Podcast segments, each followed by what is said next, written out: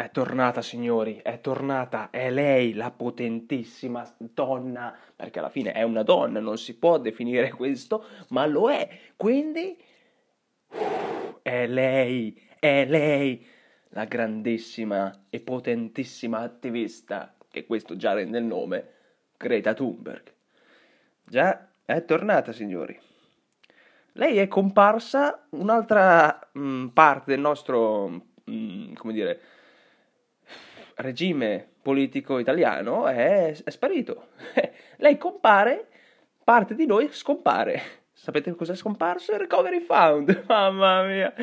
È comparsa. Stranamente, secondo me i media e anche tutti i politici americani, indiani, italiani, giapponesi, mondiali, buttano fuori qualcosa per cercare di nascondere un altro qualcosa è, è definito male, è un attivo, è un italiano alquanto grezzo, però statemi indietro.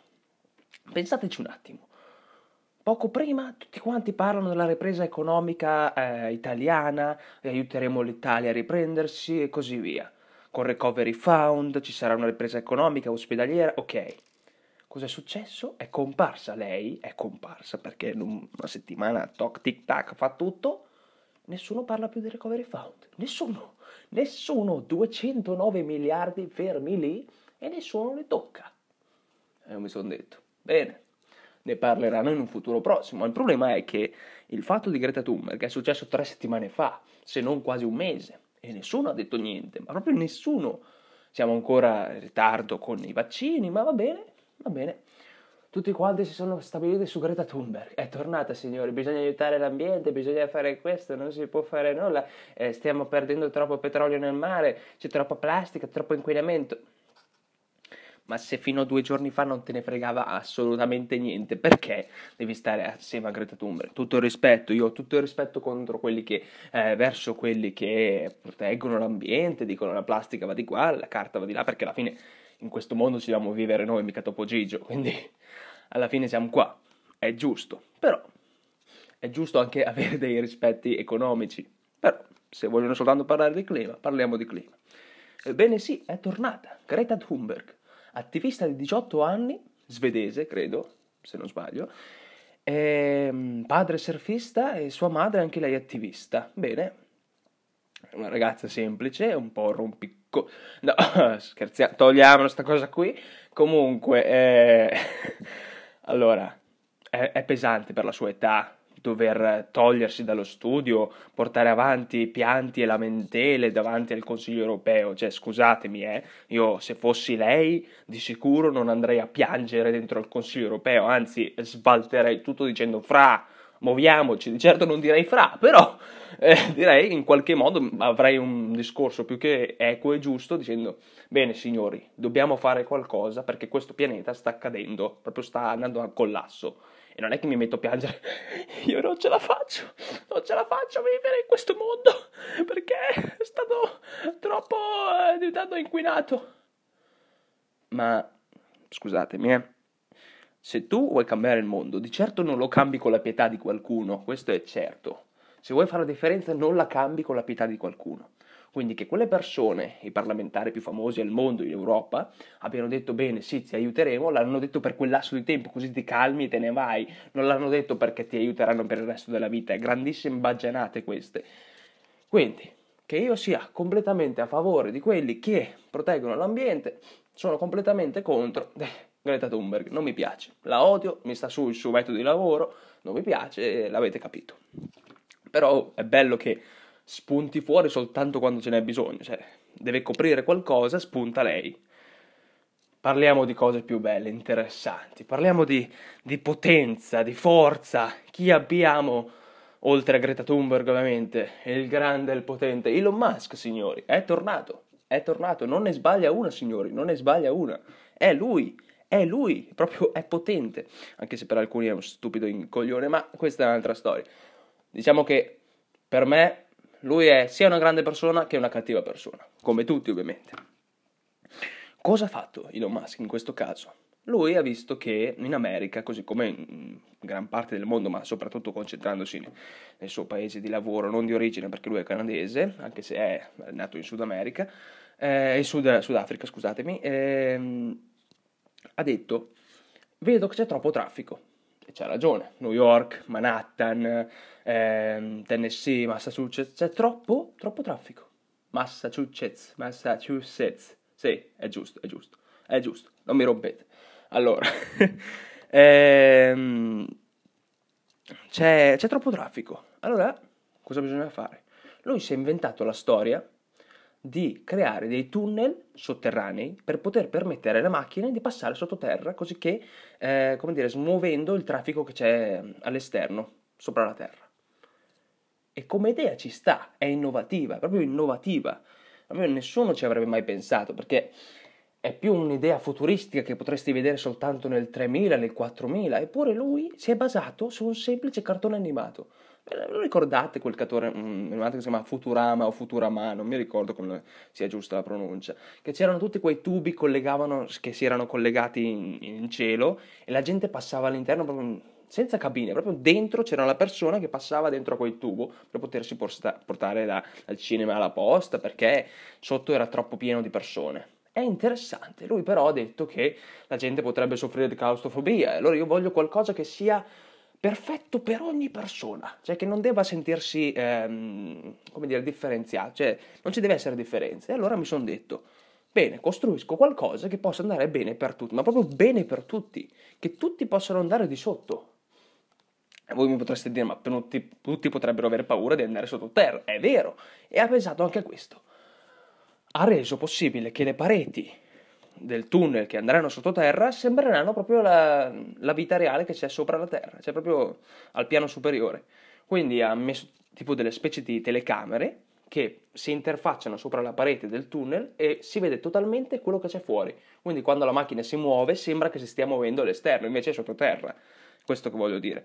Ebbene sì, ci saranno delle corsie dentro un grandissimo tunnel, più tunnel che adesso non ho ben capito, sottoterra che permetteranno di smuovere il traffico che c'è all'esterno. Sopra ci sarà sempre le macchine come al solito, ma per, per, per poter implementare la possibilità di avere più macchine, più, più spazio e così via, si passerà sottoterra. Basta.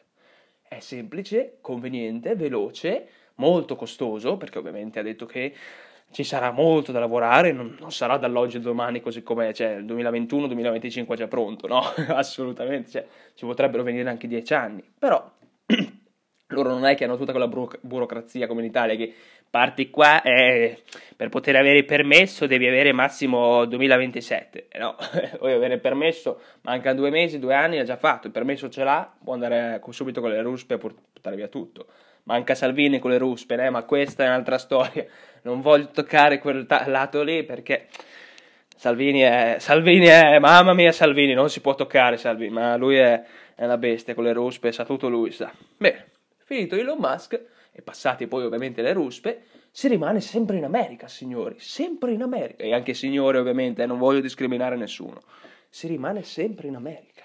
Chi è la potenza enogastronomica dell'America, ma che poi è arrivata anche a, modi, a livello mondiale? È lui, signori, il grande potentissimo turco Nosret. Mamma mia, lui è, è proprio una bestia. Cioè, io lo definisco un'ottima persona che è partita dal nulla e adesso avrà circa 22 ristoranti in tutto il mondo. Ne sforna, go go, boom, boom, boom, boom, fuori, ristorante, non sorrete, non sorrete, non sorrete. Cioè, non, non ce n'è, non ce n'è proprio. Questo qua riesce a fare ristoranti, soldi, eh, allenarsi, dormire poco, fa tutto, fa tutto in una giornata. E, eh, ovviamente documenta tutto su Instagram perché ha capito che è il nuovo social del futuro, cioè nel senso se tu oggi, oggi non metti una storia su Instagram non sei nessuno. È brutto da dire, è vero, cioè se mh, tutti ormai agiscono con i social, Twitter, eh, Clubhouse, eh, Instagram, Facebook, se tu non lo rendi noto non sei nessuno e rischi che eh, qualcuno dei più potenti di te possa prenderti l'idea perché ovviamente non sei riuscito a denunciarlo. Cioè, è come succede con la moda. I grandi designer, i grandi creator prendono idee da piccoli designer, piccoli che non sono ancora, come dire, eh, sbocciati, sono ancora in erba, prendono le loro idee e le sfruttano e dicono no, no, è mia. Versace, per esempio, era successo, Donatella Versace aveva preso l'idea per una borsa di un piccolo creator. Questo qua non è riuscito a ribellarsi, cioè non poteva denunciare, come dire io voglio denunciare la Ferrero perché mi ha fregato la ricetta. Sì, provaci, ti asfalta in due secondi, però è, è successo, è, è, vero, è brutto da dire, ma è così. La stessa cosa ha fatto Newsret, eh, ogni cosa eh, de- la documenta su Instagram, proprio perché per evitare di farsi fregare, per rendersi più, eh, come dire, influente, credo sia più per, lo, per la influenza che per altro, ma comunque è molto interessante. Sicuramente avrà qualcuno che gli fa le storie. Ne stavo parlando ieri con mio fratello, no, qualche giorno fa con mio fratello, ho detto, Lore, io qualcosa per buttarci sopra il sale, sopra la bistecchina. Ho detto, Sassa, quello lascialo a me, tu vai a fare le foto. Ho detto, perfetto, abbiamo questo. Lui fa quello del sale, io faccio quello delle foto. Va più che bene. Sicuramente mi licenzia subito, perché io le foto faccio letteralmente cacare, ma questa è un'altra storia, quindi va bene. Magari mi offro io quello che le assaggia per poter il punto di vista enogastronomico, voto 10, voto 2, sicuramente sarà 10 perché la carne è buonissima, però tornando a lui. Allora, Nosret, se avete ben notato, ha tantissimi ristoranti e si sposta di continuo, cioè in senso, mm, per lui il Covid non ha barriere, è vero, perché fa tamponi su tamponi, si è vaccinato, grazie a Dio, spero veramente stia bene, così via, così come tutti i suoi familiari e tutti i suoi collaboratori, però mm, vedo che si sposta, si sposta sempre. Adesso ne ha aperto uno, per esempio, a Dallas, che vedo che sta facendo soldi a palate, felice per lui, grandissima stima, però che non c'è distanziamento, proprio non c'è nulla. Sono tutti appiccicati, senza mascherine, senza niente. L'altro giorno mm, eh, il mio compare lì mi ha mandato una storia su, su Instagram e mi ha detto, Sassa, ma dove cazzo sono le mascherine? Ma dove sono? E io ho detto, eh, c'hai ragione, c'hai perfettamente ragione. Se voi vedete le sue storie su Instagram, Nusret, andate proprio a scrivere Nusret, lo trovate, vi viene da piangere, proprio perché noi stiamo facendo passi in avanti, cercando di fare dei passi in avanti, perché qua il Covid proprio non vuole demordere, loro sono già avanti, cioè per quante persone possono essere vaccinate, per quante ne possono morire, loro si divertono, si danno la pazza gioia, proprio sono forti, sono potenti, possono farcela, loro il Covid l'hanno battuto. E ti verrebbe, da, cioè ti viene la rabbia dicendo no, fra, per piacere, cerca di mantenere anche tu le distanze, però non lo puoi fare, perché per lui, per Nusret, la sua politica è divertiti, fa quello che devi, mantieni le distanze, perché so che a Dubai, a Doha, quelle cose lì, dove ancora è un po' potente il Covid, dice mantenete le distanze e così via, però in America non lo fa. In America divertiti, sbocci, eh, sbocchi anche, ma questa è un'altra storia, eh, mangi la carne, fai soldi, boh, finito. Forse è un piano ancora più grande di lui, perché sicuramente non è che li ha aperti tutti da solo i ristoranti. So che ha un fratello, un nipote, un collaboratore, due, tre, una decina, una migliaia, non lo so. E non lo vado a giudicare io Nusret assolutamente, però mi viene da dire che le persone che vanno da Nusret stesse dovrebbero stare attente, mettiti la mascherina, mettiti qualcosa. Cioè, c'è troppo. Mh, girano come se fosse, fosse, una cosa normale del 2018-2019, che i tempi erano ancora belli. Non dovevi stirare con la mascherina, non dovevi stare eh, distanziato, non dovevi aver paura di essere contagiato. E invece là è tutto normale.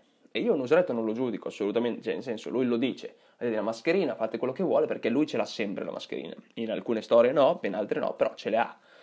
Quindi è perfetto però è gli altri che vanno da lui e dicono no, il covid è finito, basta, non c'è più niente, vado da lui, vado a mangiare, basta, voglio, voglio spendere soldi, 3.000, 3.000, 3.000. E c'ha ragione, tanto lo Nosretto non è che dice di no, no, io non voglio nessuno perché qua noi siamo distanziati, dovrebbe, ma non lo farà mai, questo è ovvio, nessuno più lo fa.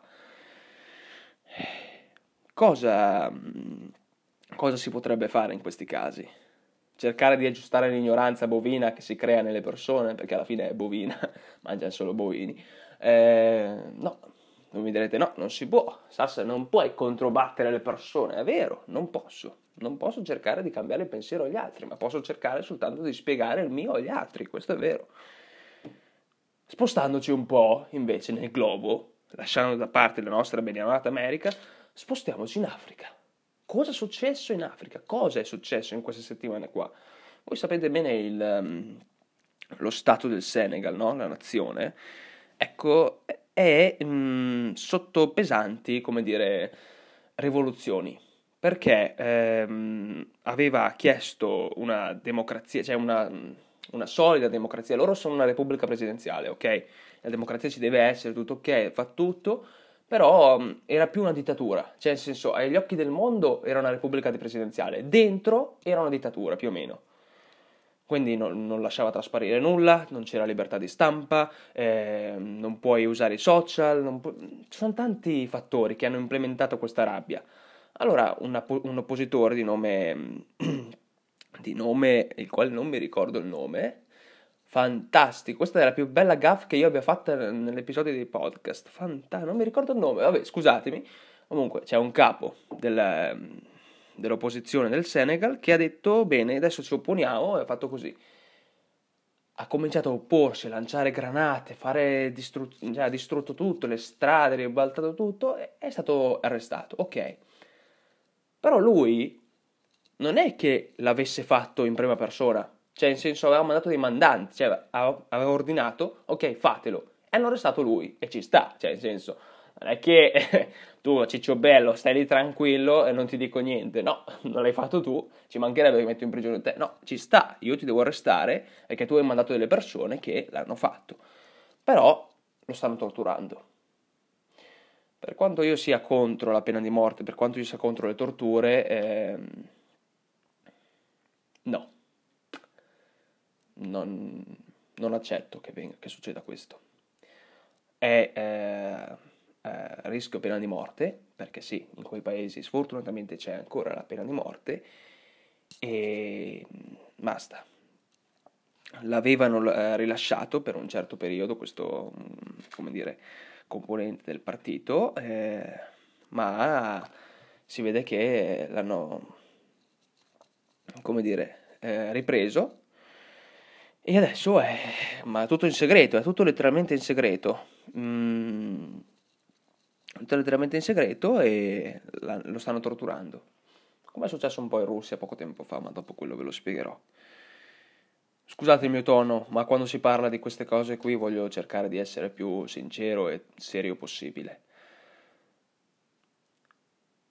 che ci siano rivolte, che ci siano rivoluzioni, che ci siano guerre interne, cioè, quindi, cioè rivoluzioni, perché la guerra è sempre interna, quindi la rivoluzione, ehm, ci si deve sempre cercare di avere una, una disputa più che buona, una diatriba giusta. Cioè io sono letteralmente contro gli spargimenti di sangue, non voglio fare il prete di turno, cioè io no, non, sono, non, sono, un parroco, non sono un don, non sono nessuno, non sono un uomo di chiesa, è giusto, è, è, da, è da dirlo. Sono credente, sì, ma non sono ai livelli di chiunque altro possa essere un prete, ok? Però sono contro all'idea del, delle torture, sono contro l'idea del, del, della pena di morte e così via.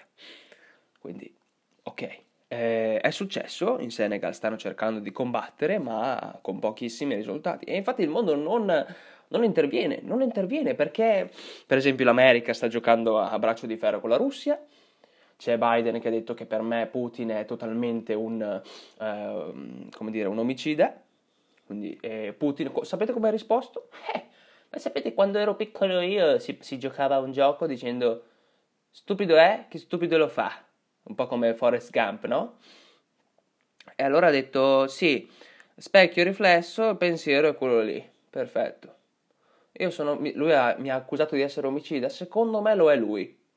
Cioè, fanno questo giochino qua. E poi parte dalla Nord Corea, che stranamente aveva fatto pace con uh, Trump, eh, stranamente, eh, cioè, molto stranamente perché stava per cadere la terza guerra mondiale all'inizio 2020, ha firmato un patto dicendo bene, fin quando sarà Trump al potere non, non faremo nulla. È andato via Trump, sono ripartiti i missili, boom, addios proprio, sono ripartiti i missili e Biden cosa ha detto? Continueranno i missili, continueranno questi attacchi, risponderemo, state tranquilli, perfetto.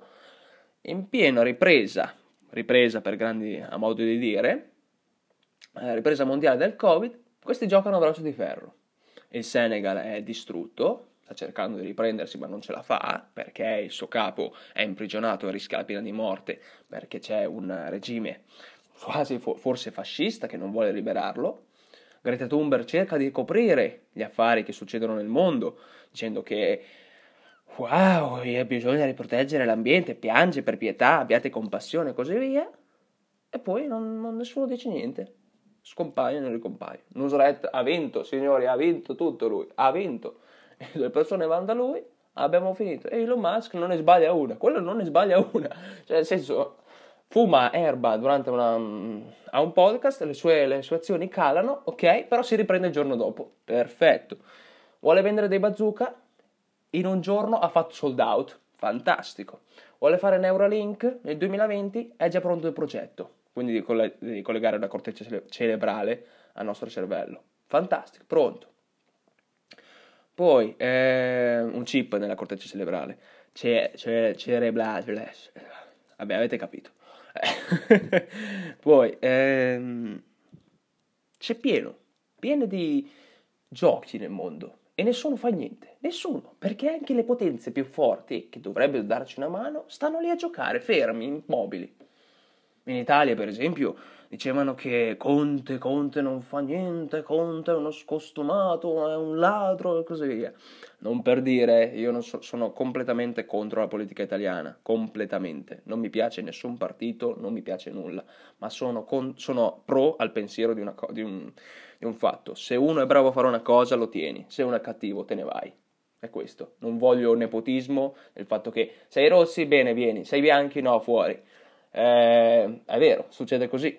C'è Simone Rossi, c'è Carlo Rossi, c'è Luigi Rossi, c'è eh, Alessandro Rossi, bene. C'è, mm, com'è che si dice? Sergio Bianchi, no, fuori, non sei, no, no, non sei un Rossi, non ti vogliamo. Mi dispiace, fanno di tutto per depistarti e buttarti fuori. Funziona così in Italia, funziona così. Mentre invece se vai, sfortunatamente è, bello, è brutto da dire, perché l'Italia è un bellissimo paese. Te ne vai in America, eh, sei bravo? Ti chiami rosso, ti chiami bianco, frega niente, sei bravo, vieni a lavorare. Sei cattivo, fuori, non ti voglio. Funziona così, funziona assolutamente così. Così come in altri paesi. Eh, ma basta uscire dall'Italia, leggermente dall'Italia, basta andare in Svizzera sei rossi? Sei bravo? Bene. Sei bianchi? Sei bravo? Vieni. Sei nero? Eh, cioè, sei... Scusatemi, ho usato par... Ho sbagliato, ho sbagliato... Scusatemi. eh, sei... Mm, non so... Come ti chiami? Crozza, in qualche modo lì. Ti chiami Crozza? Sei cattivo a fare le cose? Non ti voglio. Fuori. Basta fare pochissimo, proprio dei pochi passi. Sorvarcare il sistema, il, il confine, dall'Italia alla Svizzera, è cambiato il mondo. È cambiato il mondo. Va bene, magari ci saranno altre penalità, magari ci sarà altro. Però perché noi siamo sempre indietro? Perché siamo sempre indietro noi? Perché? Dobbiamo essere sempre quelli che arrivano in ritardo, sempre per ultimi, sempre a soffrire co- delle colpe degli altri. Sempre. Abbiamo fermi 29, mi- 29 milioni di dosi in, una, in un deposito italiano che nessuno ha utilizzato. Nessuno e poi si lamentano perché le vaccinazioni sono in ritardo. E Draghi non fa niente, e Conte era meglio. Ma chi se ne frega di Draghi e di Conte? Fra, se devi poter vaccinare qualcuno, fallo. Usa un metodo. Ok, funziona, muoviti. Non fare tutte quelle baggianate burocratiche che hai davanti. Se in una boccetta ci stanno 5 dosi, in quella boccetta tu devi vaccinare 5 persone. Non che in una boccetta ne vaccini soltanto mezza. E poi la richiami fra 20 anni. Non è così, non funziona così. Mi fanno arrabbiare queste cose qui, perché non è giusto. Si sta giocando, si sta giocando con le vite delle persone e non è bello. La gente muore, muore letteralmente. Ieri 23.986 casi solo in Italia, con 457 morti, sebbene ci stiano vaccinando. Lo UK, in Gran Bretagna, ha fatto 27 milioni di vaccini. 27 milioni e noi siamo fermi a 5 milioni con mezzo richiamo. Loro hanno già fatto anche quello richiamo. Hanno fatto 12 milioni di vaccinati in una settimana, 12 milioni. Sebbene loro siano 66 milioni di popolazione e noi 60 milioni. Fate un milione in meno perché ci sono dei problemi, ma comunque 59, 59 milioni, 60 milioni. Sei lì, hai soltanto 6 milioni in più. E sei avanti anni luce. No, ma non è possibile. Non è proprio possibile. L'Israele è avanti a tutti, a tutti. Letteralmente al popolo mondiale. Quello ha già finito. Gli manca pochissimo, il 3%. Sul 100% ha già finito. In Marocco la gente viene, eh, viene come dire, eh, vaccinata con il, il, il, mm, il virus, no scusatemi il virus, il siero, il vaccino cinese ed è avanti. Non mi viene a dire marocchini fate schifo, no, perché loro sono furbi, sono intelligenti. Hanno utilizzato una risorsa che è possibile fare. Si può utilizzare, bene la uso, voglio andare avanti, voglio riprendermi. Noi qua no, siamo qua a fare picci picciu picciu e basta. Siamo bloccati con eh, questioni burocratiche. Altro che Greta Thunberg, Elon Musk, Nusret, ce ne freghiamo altramente. Qua tutti se ne fregano. La mia professoressa è successo poco tempo fa, ce l'ha spiegato due giorni fa, era andata a farsi il vaccino perché l'avevano chiamata per il Pfizer. Lei ha delle patologie che le permettono di poter avere il Pfizer, sebbene abbia un'età ridotta all'età normale di Pfizer, no? Ha delle patologie del diabete, deve andare lì, la chiamano. Bene, sì, ehm, venga, venga signora, venga. Eh, la chiamano, ha detto, bene, oggi abbiamo soltanto dosi per ottantenni e così via se ne dovesse avanzare qualcuna l'avrà lei. Ovviamente cosa è successo? Non è avanzata neanche mezza, allora l'hanno rimandata a casa. Ieri è andata a fare il vaccino, aveva l'appuntamento a mezzogiorno, vabbè, problemi di tempistica, ha fatto, l'esame, ha fatto il vaccino alle due e mezza e avrà il richiamo fra poco, a metà aprile. Questi sono problemi di mal disor- cioè, disorganizzazione pura. Non ci, cioè, non ci sono scusanti, è vero, è vero, è fatto così. Se fossimo nati ieri, forse oggi avremmo fatto meglio, ma non è così. Non è così. C'è un detto che mi sono imposto di dire. Il tempo mette tutti i re sui loro troni e tutti i pagliacci nei loro circhi. Ma attenzione, questa frase è molto vissuta, molti la dicono, ma io ho cercato di cambiarla. Un re può essere pagliaccio, ma un pagliaccio non può mai essere re e non potrà mai esserlo. Mai. Attenzione a questa frase, perché è quella è proprio del mio stile di vita, la utilizzo di più. Un re può essere pagliaccio, ma un pagliaccio non potrà mai e poi mai essere re. Mai. Comunque, signori miei, scusatemi il ritardo. Eh, ci ho messo un bel po' a fare questo podcast, infatti è venuto bene, sono venuti 30 minuti di podcast, è proprio un vero e proprio podcast, mi piace. Vi ringrazio tutti, davvero con l'immenso del cuore, proprio mi avete fatto sognare durante questo anno. Ho iniziato l'8 giugno e dire che oggi sarebbe stato ed è l'ultimo episodio, ebbene sì, è l'ultimo episodio, scusate, capite bene, l'ultimo episodio della prima stagione, non è che ho finito tutta la vita e non farò più podcaster, la prima stagione termina oggi con questo podcast. Mi viene i lacrimoni proprio, sto piacendo, no, scusatemi, allora, mi sono divertito come non mai, proprio davvero tanto, davvero, davvero tanto. Ho pianto, litigato, urlato, divertito, fatto tutto in questi bellissimi podcast. E siamo arrivati ad avere 253 riproduzioni. E sono numeri futili, proprio fanno schifo agli occhi degli altri. Ma a me, soltanto a me, piacciono. E io sono felicissimo di questo. Sono grato a tutti voi per rendermi omaggio, eh, dedicandomi un po' del vostro tempo. Vi ringrazio. Perché davvero io sono totalmente trasparente, non guadagno con i podcast, non guadagno sono 0,00, me ne frega niente. Vorrei, ma in Italia non si può con questo. Sì, diciamo che ci sono delle questioni burocratiche anche qua, ma ovviamente siamo indietro come sempre. Ma io non lo faccio per soldi, io lo faccio perché mi diverte, mi piace. E sono stati episodi fantastici. Una prima stagione bellissima. Partita con la musica dietro, partiti con uh, lamentele e così via. Ho cercato sempre di migliorarmi e ho tolto la musica, infatti se vedete meglio così. È stata un'ottima prima stagione, vi ringrazio dal profondo del cuore, davvero, bellissima. È sempre un piacere, io vi ringrazio. Ci vediamo nella prossima stagione. Perdonatemi, vi chiedo scusa, ma devo poter dedicare tempo alla scuola e all'esame, perché quest'anno sì ho l'esame della, della maturità, quindi sono proprio maturando. Ricordatevi che dal 1 aprile del 2002 potranno usufruire del 18 app, il bonus cultura, quello chiamato anche bonus Renzi, quindi se avete lo speed mi raccomando, se non l'avete fatelo e cominciate a avere i vostri soldi. Nel 2002 ovviamente, 2001 mi dispiace ma è scaduto. eh, ho fiducia in voi. Come voi ne avete avuta fiducia in me, vi ringrazio sempre e per sempre. Riprenderò, avete la mia parola, riprenderò ma per adesso mi prendo una pausa dai podcast per concentrarmi letteralmente sull'esame. Vi ringrazio. Io non voglio essere smielato, quelle cose lì, lo odio farlo, perché non sono una persona così. Ma grazie a tutti per il sostegno, per il tempo che mi avete dedicato. Vi sono grato. Parole di Sassa. È sempre un piacere. Sassa.